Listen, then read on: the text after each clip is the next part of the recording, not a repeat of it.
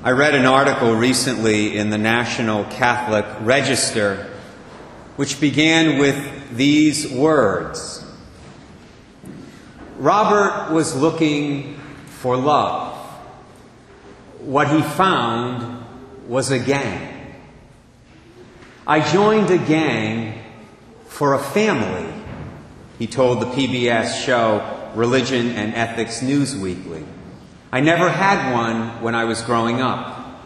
I joined the gang for a family. That's it. Living with his new quote unquote family led him to eight years in prison for robbery and carjacking. I share this with you this morning to illustrate a very important truth. We all have a need to belong. We all have a need to be loved. We are human persons who find meaning and purpose in our relationships with others and in being a part of something which is bigger than ourselves. Now, in the plan of Almighty God, we are supposed to have these needs satisfied to some extent. This need to be loved, this need to belong, this need to be a part of something bigger than ourselves. In God's design, we are supposed to have those needs to some extent satisfied in our natural families. In paragraph 2207, the Catechism of the Catholic Church says this The family is the original cell of social life. It is the natural society in which husband and wife are called to give themselves in love and in the love of life authority, stability, and a life of relationships within the family constitute the foundations for freedom, security, and fraternity within society. The family is the community in which, from childhood, one can learn moral values, begin to honor God, and make good use of freedom. Family life is an initiation into the life of society. But I ask you this morning, what happens when a young person grows up in a family that's extremely unstable and dysfunctional? Now, I guess you could say all our families are dysfunctional to some extent because no family is perfect. What about when a child grows up in a family that is extremely dysfunctional? What happens when a young person grows up without any meaningful family relationships? Well, then, very simply, you have a potential Robert on your hands.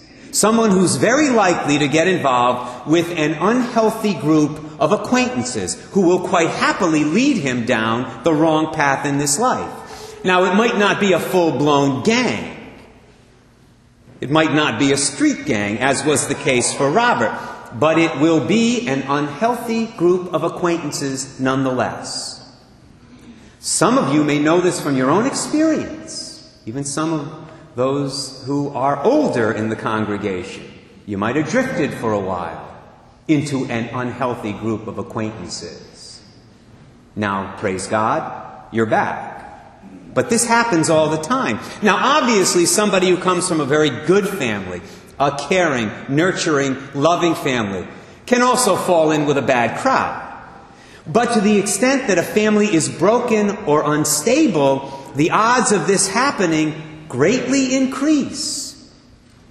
If Robert, for example, had grown up in a family where he did experience genuine love, and where he had received good moral and spiritual guidance, and a good dose of healthy discipline to boot, in all likelihood, he would have resisted the pressure to get involved with a gang and he would have avoided spending eight years of his young life in prison.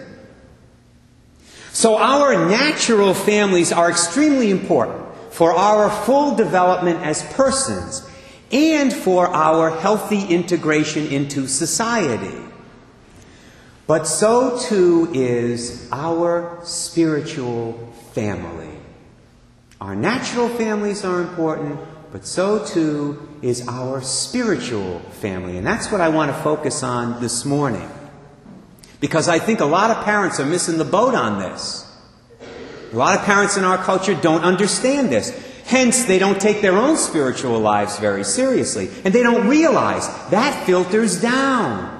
If you're a parent and faith doesn't matter to you, a spiritual family doesn't matter to you, that's going to affect your children in a direct way, in a negative way. This is one reason, at least, I think, why many natural families break up these days. You see, in the plan of Almighty God, participation in the life of a spiritual family is supposed to guide and shape the life of our natural family. And let me repeat that because that's really the crux of the issue. In God's design, the way God wants it is, participation in a spiritual family is supposed to guide and shape the life of our natural family. That's certainly the way it was for Hannah and Elkanah and Samuel, all of whom we heard about in today's first reading. Their faith, their participation in the Hebrew spiritual family was at the center of their lives. It says there in that text that after Samuel was born, Hannah, his mother, took him to Eli the priest at the temple in Shiloh. And she said to him, I prayed to have this child, and the Lord granted my request. Now I, in turn, give him to the Lord. As long as he lives, he shall be dedicated to the Lord. Hannah did that. She consecrated her son to God and to his service because she took her religious faith and her beliefs as a Jew very seriously. Obviously, this was also the case for the Holy Family, whose feast we celebrate this weekend and at this youth mass. In today's gospel, for example, we hear about a trip that Jesus, Mary, and Joseph made to Jerusalem when our blessed Lord was 12 years of age. Now, needless to say, they didn't make this trip because there was a carpenter's convention there in Jerusalem, and Joseph wanted to get the latest carpentry techniques from the conference. No, that's not why they went. They didn't go to visit friends. They didn't go for any social reason. The Bible's very clear. They went to celebrate the Passover.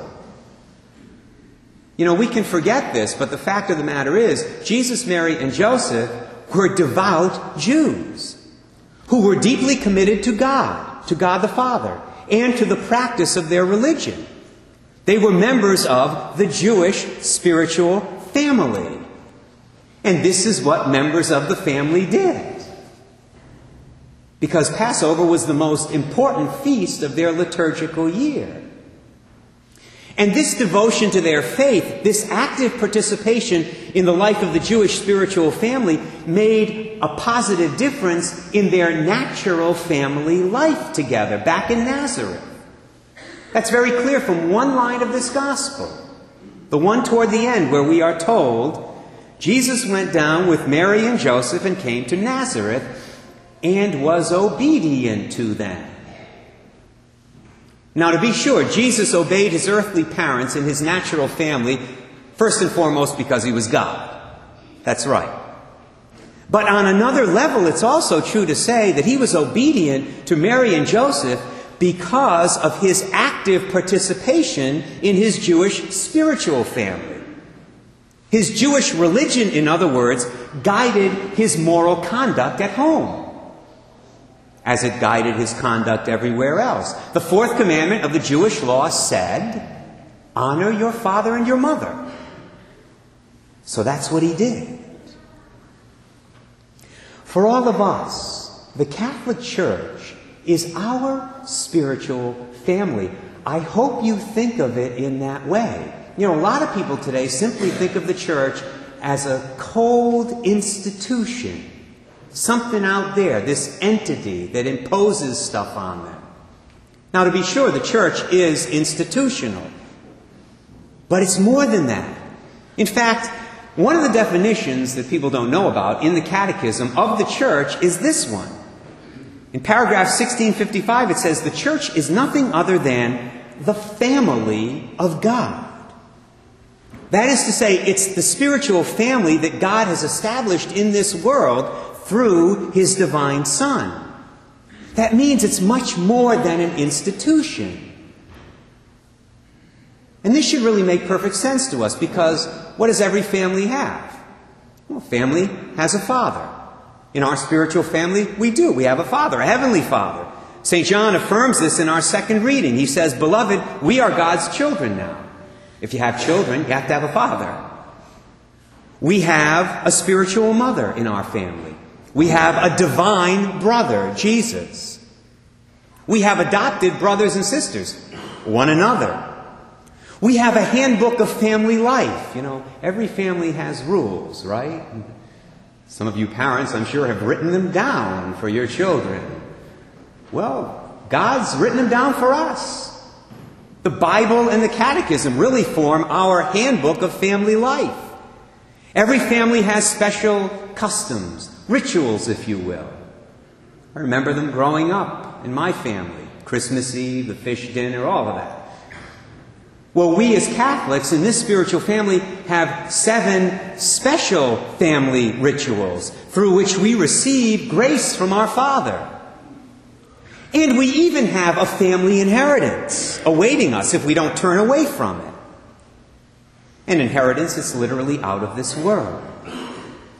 This is why staying connected to the church, this is why staying connected to God's spiritual family is so important. It's absolutely essential. Remember what I said at the beginning of my homily. We all have a need to belong. We all have a need to be loved. We are human persons who find meaning and purpose in our relationships with others and in being part of something bigger than ourselves. And see, this is so crucial because if you don't stay connected to the church, and have these needs satisfied in God's true spiritual family, you will probably look to have them satisfied somewhere else. That's what Robert did. He looked to a gang. It was the wrong place to look. It might even be in a religious cult of some kind, like the Jehovah's Witnesses. Why do you think so many Jehovah's Witnesses are ex Catholics? It's because once they rejected the true faith, they had a vacuum in their lives that needed to be filled. They needed some kind of spiritual family to belong to. So they joined one. One that teaches a lot of errors. After rejecting the one that teaches the fullness of God's revealed truth. This, incidentally, in case you didn't already know is one of the primary reasons why I make evangelizing teenagers a top priority in my ministry. I always have, and by the grace of God, I always will.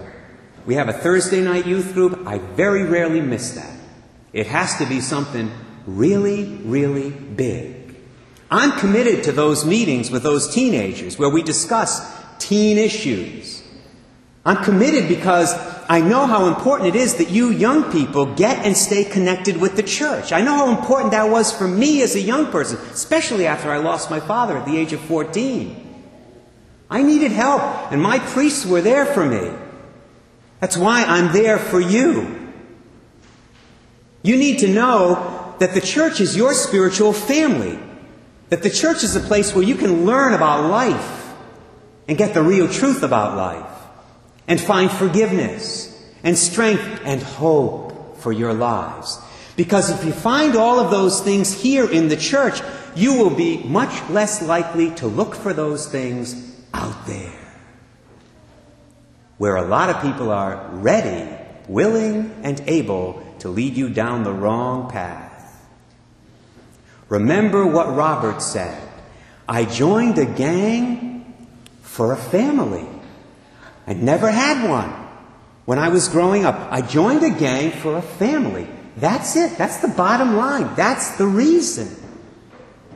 Everybody needs a family, a spiritual family.